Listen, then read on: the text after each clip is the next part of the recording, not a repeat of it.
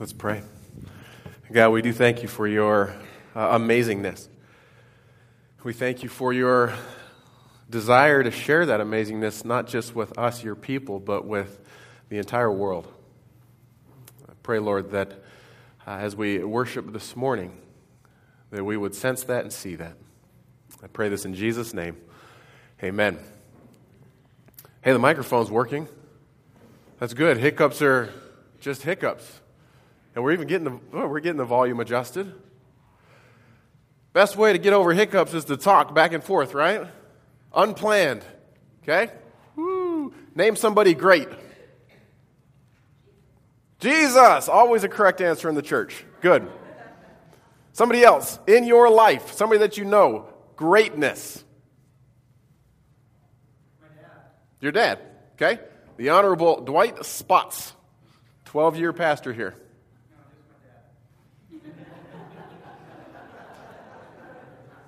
Thank you. Just your dad. I like that. That's, uh, I, I actually very much value that clarification. Okay?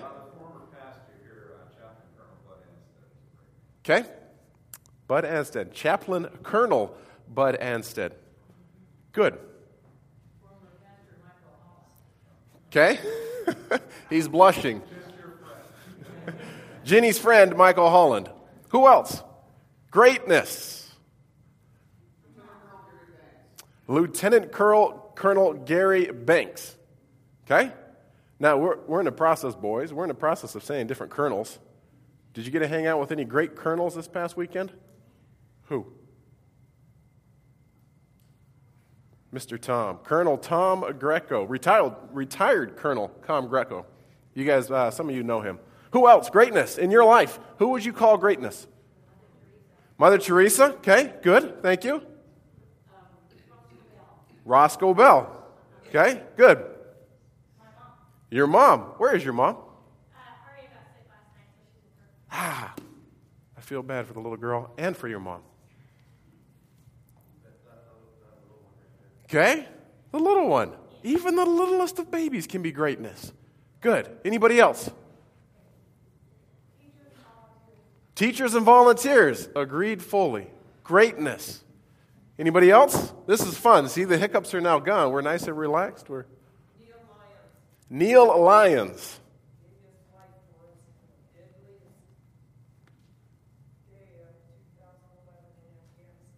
Okay, good. Your mother. Okay, good. Your parents. Very nice. Thank you, Miss Esther. Miss Esri is pointing at her dad. And her, oh, excuse me, clarification. She's pointing at her mom.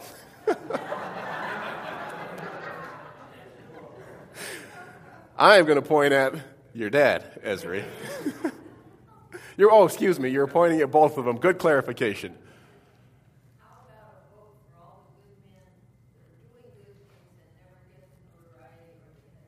Okay? Okay? Good. Remember that. Okay? Greatness. You can usually tell when you're around it.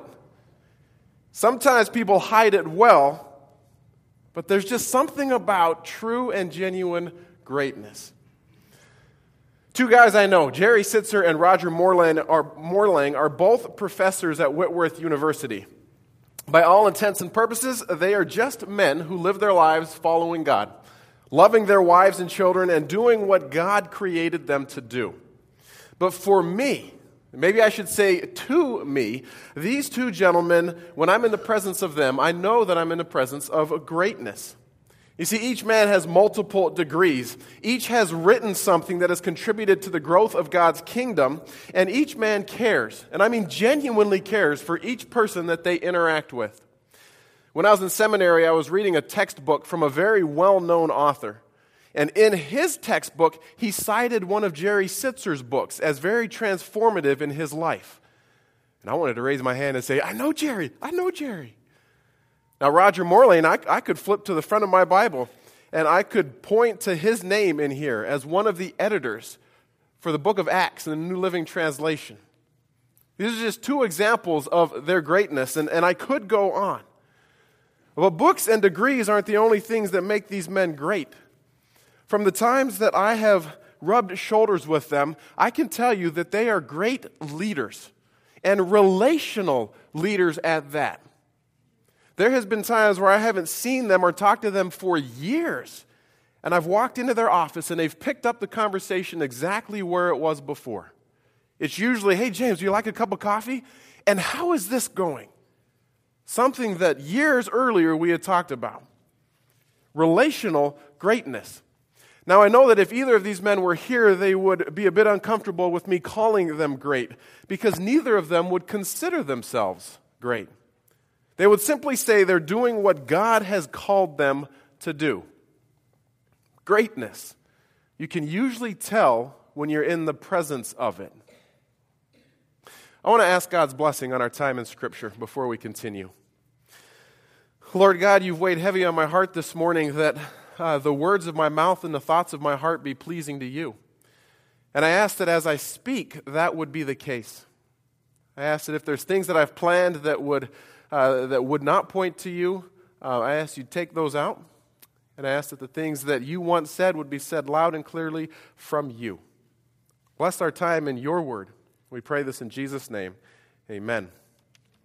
Go ahead and grab your Bibles and turn to Ezra chapter 7 with me. As you're turning there, just a quick recap. Last week, we heard stories of the Israelite exiles making their way back to Jerusalem. They were going back to rebuild the temple. Now, the rebuild started with the rebuilding of the altar so they would have a place to sacrifice.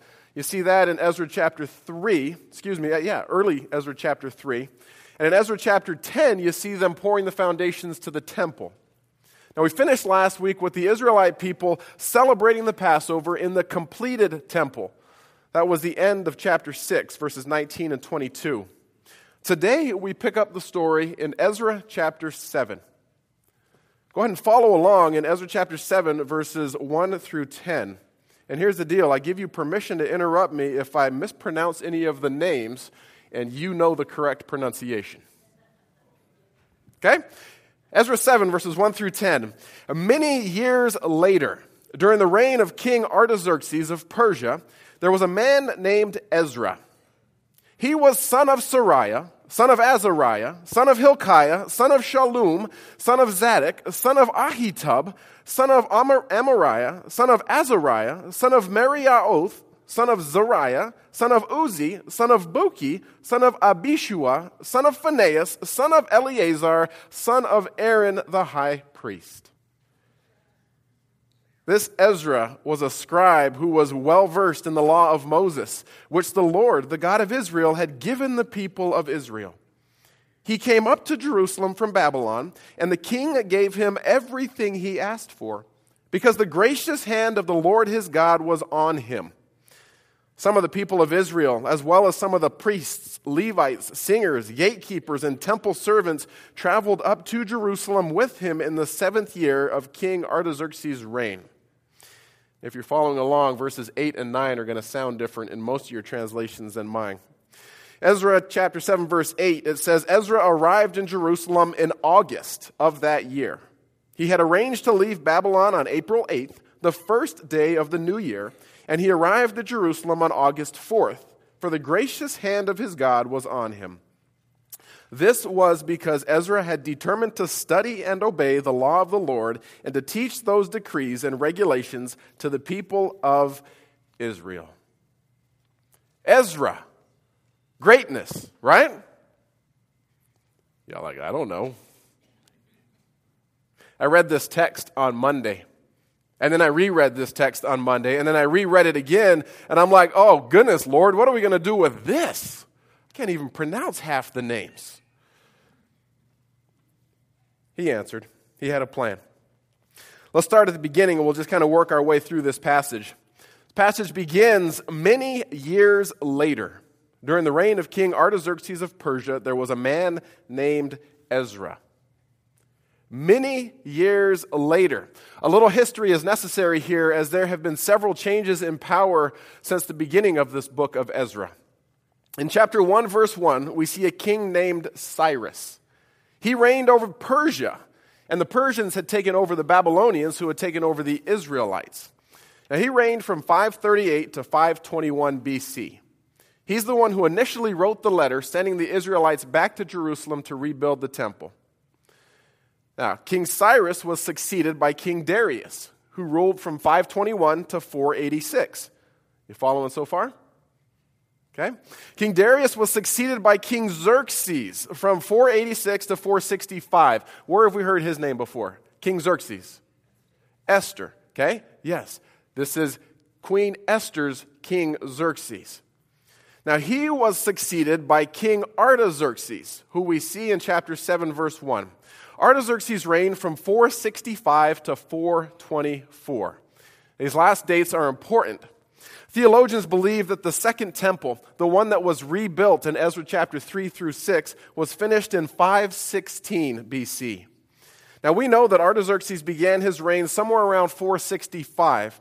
This means that there is between 50 and 60 years between when the temple finished its rebuild and where we find ourselves today. Now, in our text, through all of, all of the book of Esther, we get to see that Ezra was sent back to Jerusalem specifically to help oversee what was going on in the temple, to oversee temple worship. Apparently, even though the temple had been finished 60 years prior and it had fantastic location, location, location in Jerusalem, even though it was exactly where it needed to be, apparently temple worship was not where God quite yet wanted it to be. We don't really know why. But we do know that it was a necessity to send Ezra. I read several commentaries trying to figure out why had it not taken off. I mean, beautiful new building, and yet 50 to 60 years later, God's saying we still need somebody to come and help boost worship. Well, none of the commentaries that I read had any sort of idea as to why. I have a guess. I'm not claiming greater smartness than any of the other commentators, but I have a guess. Flip back to Ezra chapter 3, verse 11. This is close to how we finished last week. It says, With praise and thanks, they sang this song to the Lord. He is so good. His faithful love endures, for, his faithful love for Israel endures forever. Then all the people gave a great shout, praising the Lord, because the foundation of the Lord's temple had been laid. Pretty exciting, right? I mean, we see lots of celebration. God doing great things. There's a new altar, there's a new temple, there's new people coming to the Lord. And then we get to verse 12. It says, But many of the older priests, the Levites, and the other leaders who had seen the first temple wept aloud when they saw the new temple's foundation. The others, however, were shouting for joy. The joyful shouting and weeping mingled together in a loud noise that could be heard far in the distance. I wonder if part of the reason the temple worship hadn't taken off was that there was a divide. There was those who were saying, this isn't good enough like the old ways. This isn't how it used to be. And then there were those saying, wait, God's doing something new, doing something now. I want to join him where he is. Let's go. So in that body, there was a mix of let's go back to what it was and let's go forward to where it is. And Maybe that affected worship. Maybe that affects worship in the church in America. I don't know. That was kind of a tangent. I apologize for that. For today, today, what we see, what we have heard, is of a man named Ezra being sent back to Jerusalem to help rebuild, to help reform temple worship. And I tell you what, this guy, was he ever the right guy to send back? I mean, he had degrees and training. He had a pedigree. He had uh, uh, God's blessing, the government's blessing. He was simply the definition of greatness. I want to show you what I mean. Okay? In terms of degrees or, or in terms of training, what Ezra was, maybe I should say what he was known for, was pretty cool. And he was known for this by more than just a circle of friends. Verse 6 says this Ezra was a scribe who was well versed in the law of Moses, which the Lord, the God of Israel, had given to the people of Israel. So he was known as a scribe, known as a teacher who knew his stuff. And it wasn't just by his other fellow pastors in his congregation, it was by the highest person up in political office. Listen to how the king of all of Persia began a letter to Ezra. Verse 11 and 12 in chapter 7. King Artaxerxes had given a copy of the following letter to Ezra, the priest and scribe who studied and taught the commands and decrees of the Lord of Israel. From Artaxerxes, the king of kings, to Ezra, the priest, the teacher of the law of the God of heaven. Greetings. So the king recognized who Ezra was, what training he had, what degrees you could say he had. And if the king recognized this, it's no wonder that he gave him some tremendous freedom to exercise this training. Turn the page if you need to to verse 25 and 26, same chapter. This is the king writing. He says, And you, Ezra, are to use the wisdom your God has given you to appoint magistrates and judges who know your God's laws to govern all the people in the province west of the Euphrates River. Teach the law to anyone who does not know it. Anyone who refuses to obey the law of your God and the law of the king will be punished immediately, either by death, banishment, confiscation of goods, or imprisonment. The king trusted Ezra's degrees, he trusted his training. I think he would have had a few diplomas framed hanging in his tent as he traveled. And if he made up a resume under qualified by, would have been this long list of things he had studied, things he knew. Now, not only was Ezra well trained, not only was he smart, this man also had genealogical pedigree. The list of names that I read very confidently, I probably butchered half of them, but that list of names in the first five verses of this chapter show a list of the best of the best in Ezra's career field. And he was related to all of them. I mean, all the way back to the very first high priest, Moses' brother Aaron. That in itself is huge. But humor me for a few moments. And let's look at what Ezra's relatives did for the history of the temple, for the history of the church movement in the Israel people. The list says Ezra was the son of Seraiah. Seraiah was the chief priest in Jerusalem at the time the, city's, the city was destructed in 586. He and other key leaders were captured and killed. 2 Kings 25, verse 18 and 21. Nebuzaradan, the captain of the guard, took with him as prisoners Seraiah, the high priest, Zephaniah, the priest of second rank, and three chief gatekeepers. Then verses 19 and 20 have a list of more prisoners. And verse 21 says this And there at Riblah, in the land of Hamath, the king of Babylon had them all put to death. So the people of Judah were sent into exile from their land. Seraiah, the chief priest in Jerusalem, was Ezra's daddy. Now, Azariah, which looks to be Ezra's grandfather, served as the high priest in Jerusalem during the reign of King Hezekiah. Azariah's administration of the temple offerings yielded a surplus, motivating the king to prepare additional chambers in the temple. Again, just listen to this verse. Second Chronicles 31, verse 10. And Azariah, the high priest from the family of Zadok, replied, Since the people began bringing their gifts to the Lord's temple, we have had enough to eat and plenty to spare. The Lord has blessed the people, and all of this is left over. So perhaps Azariah's legacy to his grandson Ezra included the gift of administration. Let's go back one more. Great grandfather Hilkiah was a high priest during King Josiah's reign in Jerusalem. Now, this priest discovered the lost scrolls of the law in the temple and had those scrolls read to the king.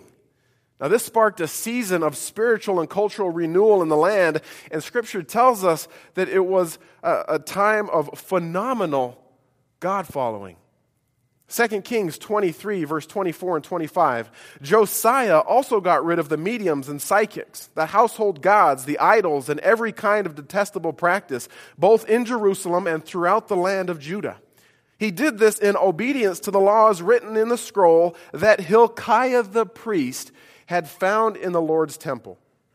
Never before had there been a king like Josiah who turned to the Lord with all his heart and soul and strength, obeying all the laws of Moses. And there has never been a king like him since. Now, I've got to imagine that with a king like that, he probably spent a fair amount of time with the high priest in Jerusalem at that time trying to figure out what the laws meant so that he could reform the people. High priest Hilkiah, which was Ezra's relative, a man who knew the importance of Scripture. Are you beginning to see some of Ezra's pedigree? Some of his ge- ge- see if I can say it genealogical greatness? Also in the list of Ezra 7 was a man named Zadok. He was a high priest during King David's time. David assigned him the responsibility of leading the priests who brought the ark into Jerusalem. You can read that story in 1, uh, 1 Chronicles 15, 11, and 12. Now, in that, the important aspect of this group's preparation to move the ark was personal purification, something probably passed on to Ezra as well. You've got to clear your heart you've got to be clean before the Lord. Shall I keep going? Somebody say yes. Scott, you love history. Say yes. Okay, thank you. Ahitub is known as the father of a priest whose loyalty to the king, to King David, actually cost him his life. You can read about that account in 1 Samuel 22. Phinehas, who is in the lineage there, is, the, is Aaron's great or Aaron's grandson, displayed zeal for the Lord during the Israelites' wilderness journey. God granted Phinehas a permanent covenant of peace and priesthood in the light of his zeal. Ezra may have gained courage and boldness from Phinehas' example. You see, Eleazar, the son of Aaron, distinguished himself as the high priest in charge of the sanctuary of the Lord. Numbers 3:32. Eleazar, son of Aaron, the priest, was chief administrator over all the Levites, with special responsibility for the oversight of the sanctuary. Now, this takes us back to Aaron, the high priest, the first high priest. And all these people are relatives of Ezra. Talk about a pedigree. Talk about some genealogical greatness and some tremendous spiritual heritage within that genealogy. It's no wonder that Ezra had greatness written all over him. Now, Ezra had more than diplomas.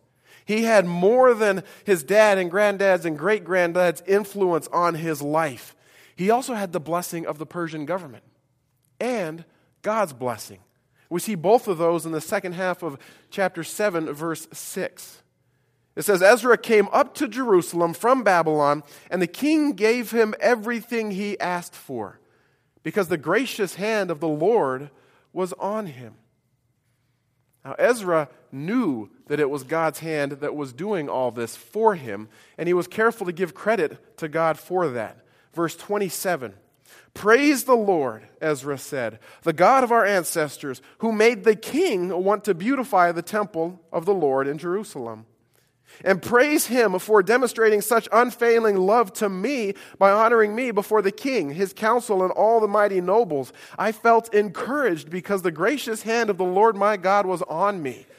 And I gathered some of the leaders of Israel to return with me to Jerusalem. When opportunities arose for Ezra to give credit to what was going on, he gave credit to where it was due to God.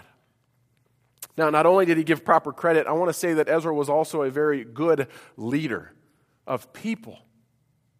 See, the king had given him an abundant supply of things to go back to Jerusalem with, to restore the, the temple and to add to temple worship with. But the king did not give him an escort, didn't give him a military to go back with him.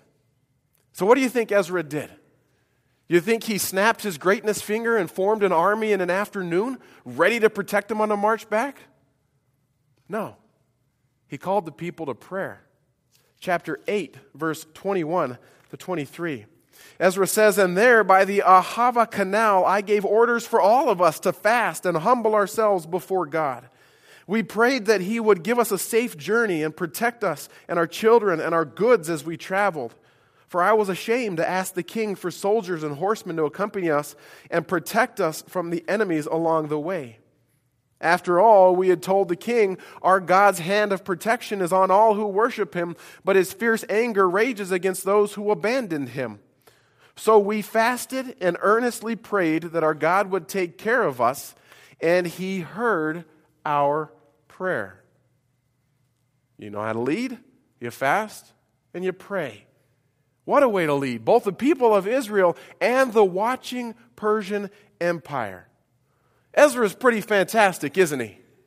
Fast, pray, lead, guide, and if you're going back to Reformed temple worship, make sure you got the right people on the bus with you. Yeah? Look at who he took with him. Chapter 7, verse 7. Some of the people of Israel, as well as some of the priests, the Levites, the singers, the gatekeepers, and the temple servants traveled up to Jerusalem with Ezra in the seventh year of King Artaxerxes' reign. You notice that each person there, each and every one of them had something to do with the temple and or worship of Yahweh, right? You see, Levites, priests, singers, gatekeepers, temple servants. Ezra knew if he was going for a purpose, bring the right people with him. Let's keep going. Verses 8 and 9. There's a slight delay in Ezra's start. You can actually you figure that out by reading chapters, uh, later chapters in the book. But even with, with that slight delay, Ezra's journey was successful due to the Lord's hand. It was quite a journey. 14 weeks, 900 plus miles of walking treacherous roads and harsh countrysides, even with bandits there. Chapter 8, 31 and 32 shows that. But God was with them the entire time. And why wouldn't he have been? Right? I mean, Ezra was greatness, wasn't he? Degrees, pedigrees, leadership skills, government support, God's support.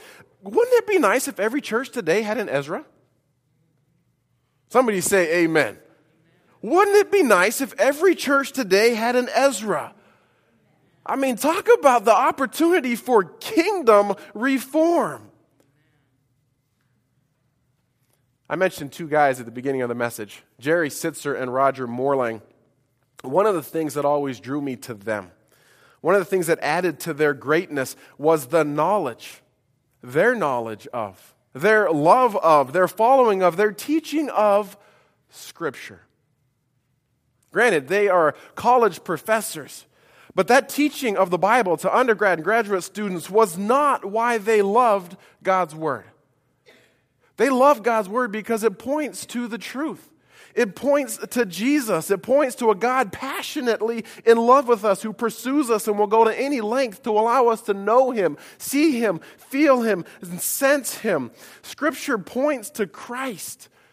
And because of that, Jerry and Roger love Scripture. I want to say that's the biggest thing that makes them great. And I would say that is the biggest thing that made Ezra great as well. Listen to verse 10. It says this was because Ezra had determined to study to obey the law of the Lord and to teach those decrees and regulations to the people of Israel all of this greatness was because Ezra had determined to study, obey, and teach the decrees of the law. Study, obey, teach. According to one commentator, Ezra was not only skilled in scholarship and knowledge of the law, but in living according to its mandates and spirit. His life was held in balance by a devotion to wisdom a commitment to righteousness, and a desire to teach others the ways of God. Scripture. Learn it, know it, do it, pass it on. That is what made Ezra great. Forget the, degree, the degrees. Forget his genealogical pedigree. Forget the backing of a government. God's hand was on Ezra, and you just heard why. Verse 9 and 10. For the gracious hand of God was on him. This was because Ezra was determined to study and obey the law of the Lord and teach those decrees and regulations to the people of Israel. Do you wish every church had an Ezra? We do. We do. We've got the potential for a church full of them. Every single one of you can study, can obey, and can teach Scripture. Now, does that mean that you're all going to go to seminary? No. Does that mean that you're never going to break any of God's laws and precepts? No. Does that mean that you're all going to stand up here and preach? No. Teach an Awana course? No. Uh, teach formation hour? Probably not. But if you devote yourself to studying Scripture and obeying Scripture, and if you're passionate about that, that in itself will teach other people. Do we need an Ezra here? Greatness is here. Greatness is here. Now, there might be a handful of you thinking to yourself, I, I don't know.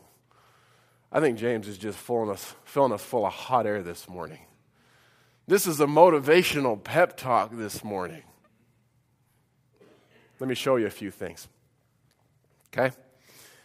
You may not have the backing of the Persian government. In all honesty, I don't even know if you got the backing of your own government. Okay? But I'm going to tell you what you do have. You've got God on your side. Romans chapter 8, verse 31 and 32. You know this. What shall we say about such wonderful things as these? If God is for us, who can ever be against us? Since he did not spare even his own son, but gave himself for us all, won't he give us everything else? Okay, God's backing? Check. How many of you have great genealogical pedigree? Raise your hand. Okay, some of you. Good. Great spiritual pedigree? Okay, some of you. Good. Most of you, not so much. I, I'm not boasting here. I've got missionary parents. Okay? My grandfather was a long-time pastor. My great grandparents were missionaries. That doesn't matter. It does not matter. You know why? Because I've got a brother who is the Son of God. And I've got a God who calls me his child. Hebrews chapter 2, verse 11. So now Jesus and the ones he makes holy have the same Father. And that is why Jesus is not ashamed to call them his brothers and sisters. 1 John 3, verse 1 See how very much our Father loves us, for he calls us his children, and that is what we are. I may not, you may not have a group of chief priests in your lineage, but you have got a phenomenal spiritual heritage in Jesus Christ and in the Father. Amen? Amen. Okay, so God's backing, check. Spiritual pedigree, check. What about degrees? Raise your hand. No, don't raise your hand. Okay? I don't know what degrees you have. I don't know who graduated from junior high. I don't know who graduated from high school, who got an undergrad, who got a graduate degree. Okay? But I think some of you need degrees, whether you have them or not. Stacia, can, can you come up here?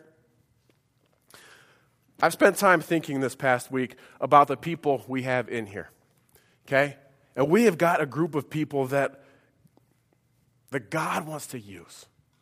And there's a lot of people in here who may not normally be recognized. So we've got some degree, degrees for them.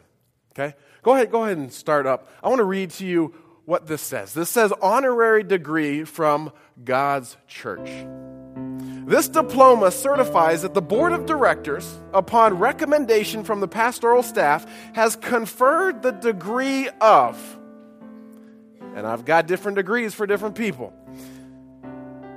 With all the honors, rights, and privileges appertaining to that distinction, we charge you now to continue to study God's Word, obey God's Word, and teach God's Word. In witness whereof we have affixed our signatures and the seal of the Collegius Maximus First Churchius in Spokane, Washington. The first day of February 2015. We've got signatures from myself, our office administrator, and a board member.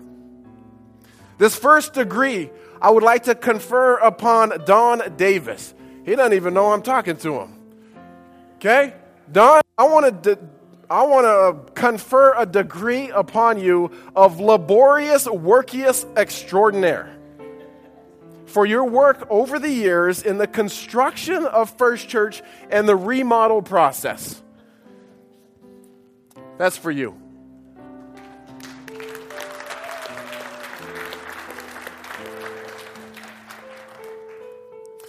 Madonna Owen. I'd like to confer upon you the degree of Tagius Handit Auticus for your faithful service at our kids' table in the foyer.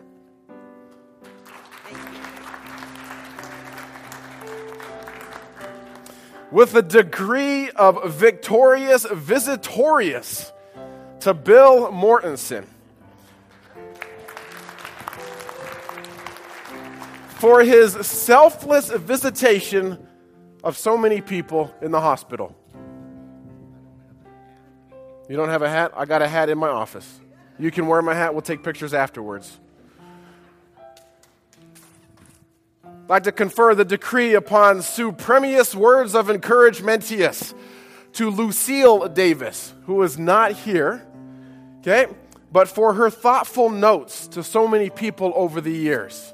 Many of you have been touched by those. Would you give that to your wife, please? Okay. Now we're missing another young man, which is which is kind of disappointing to me because I want to confer upon him the decree of quietus humblius giganticus to Dakota Merrill. Okay, he quietly, humbly serves in several areas of ministry. For the, the decree the degree of Leadius of Anthemomica, Jerry Kleppinger, for your years of leading worship on the piano at this church.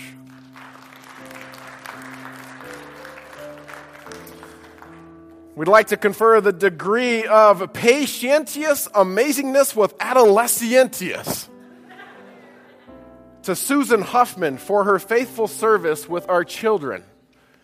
Receiving the decree is daughter Kendra. With a degree of fellowship tablius wipe downicus. I want to say that again because that's just cool. fellowship tablius wipe downicus. Jerry Duco, for your faithful service in cleaning up after our fellowship hour.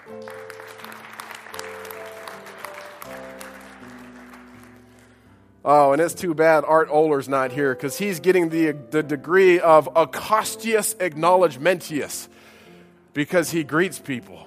He accosts them. Excuse me. For your service in leading our volunteer greeters. We'll make sure he gets that. With the degree of collectius of resourcius for your faithful service in organizing our weekly ushers, David Urice.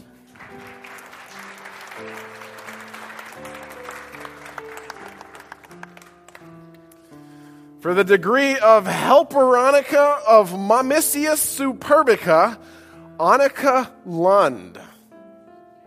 She's upstairs. You want to go get her? Yeah, somebody go get her really quick. It'd be great just to. Yeah, we're going to come back to her. Okay? With the degree of Servius in the Shadowsica. That one could have been written better. Serving in the shadows. For your faithful service on Friday mornings and at weddings and funerals, Kathy Hannaford.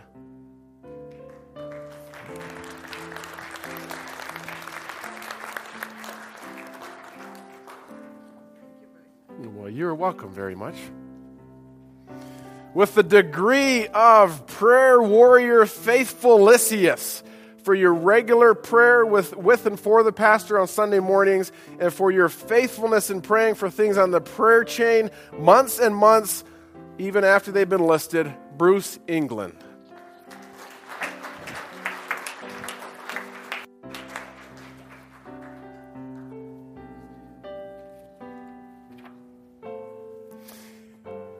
And with the degree of Fixer Anica of the Dornabica That too was cool. Fixer Annika of the Door Nabica for your willingness to fix any unseen maintenance issue in the church. Roger Forkner.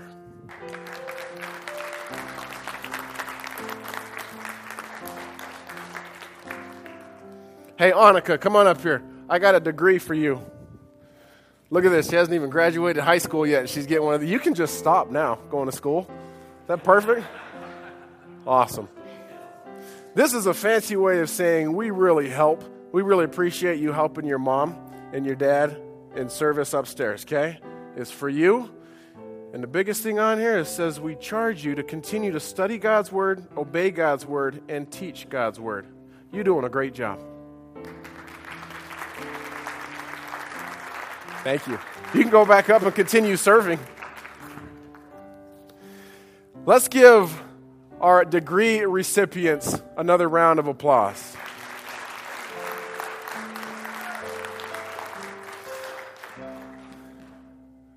Wonderful. Wonderful. Thank you for that. for the degree of repetition of same song a kiss. we had 13 degrees that we handed out. And I could have handed out degrees to so many more. We only had so much card stock in the lower office. Greatness. We have that in here. We have that in here. And as those degrees say, we charge you to study God's Word, obey God's Word, teach God's Word in life, in lesson, in every moment, in every way you possibly can.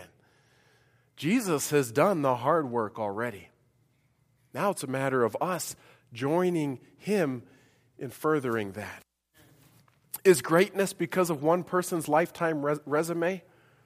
No. Does a church rise and fall on the greatness of its senior leader? No. Does it take Ezra's qualifications to make you great? Absolutely not. So hear me on this. I'm not going to pray I'm not going to ask God to send an Ezra here. I'm going to ask him to raise up those who are already doing what Ezra did. And I'm going to ask him to encourage others to do the same from within this body.